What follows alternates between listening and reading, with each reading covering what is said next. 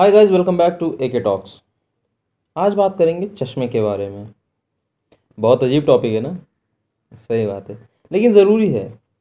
हमारे कई दोस्त होंगे भाई बंधु रिश्तेदार इनफैक्ट हमारे पेरेंट्स भी हो सकते हैं जिनको चश्मा लग गया है। कुछ को उम्र का लग जाता है और कुछ को प्रॉब्लम्स की वजह से लाइक आँख में दर्द, आँख में पानी आ जाना या सर दर्द वगैरह वगैरह कई कारण हो सकते हैं। पर आज मैं उस चश्मे के बारे में बात नहीं कर रहा। बल्कि उस चश्मे के बारे में बात कर रहा हूँ, जो लोगों की आँखों पर पर्दे सा पड़ जाता है, जिसे कई बार हटाना बहुत ज़रूरी हो जाता है, पर लोग हटा नहीं पाते। कई रिश्तों में नोकझोंक हो जाती है, मनभेद, मतभेद, पर इन सब के कारण सिर्फ़ एक ही होते हैं। हमारी आँखों पर गलत फहमी के चश्मे चढ़ जाते हैं। और उसी चश्मे के कारण हम सीधा सटीक कुछ देख नहीं सकते। कुछ नहीं देख पाते। इनफैक्ट कोशिश करें तो भी नहीं देख पाते हैं। और यही एक प्रॉब्लम है कि अगर एक बार ये चश्मे चढ़ गए तो या तो फिर रिश्ते ही तोड़ देते हैं, या तो फिर रिश्तों से जुड़े लोगों को ही तोड़ देते हैं।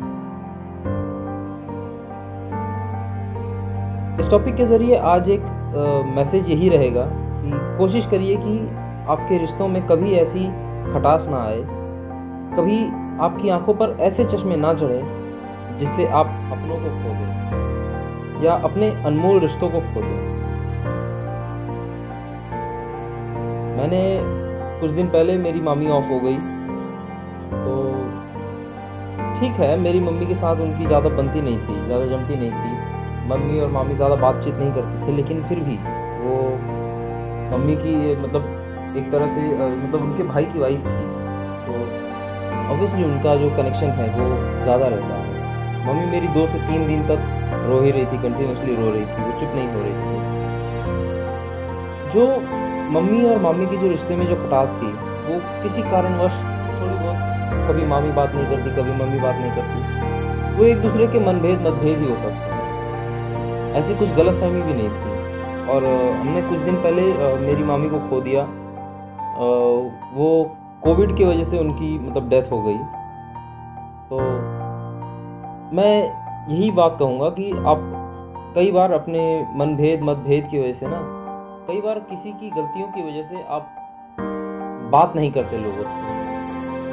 जैसे आप, आपके दोस्त हैं या आपके कई रिश्तेदार होंगे, उनके भी आपसी, आप अपने आपसी झगड़ों की वजह से आप एक दूसरे से कभी कभी बात नहीं करते, सालों बीत जाते हैं।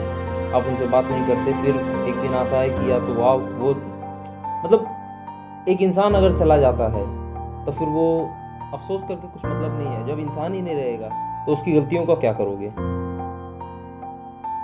तो कोशिश कीजिए आप अपने रिश्तों में ऐसे खटास ना लाएँ और अपनी आँखों पर ऐसे चश्मे ना चढ़ने दें। आज के लिए बस इतना ही। मिलते हैं अगले एपिसोड में।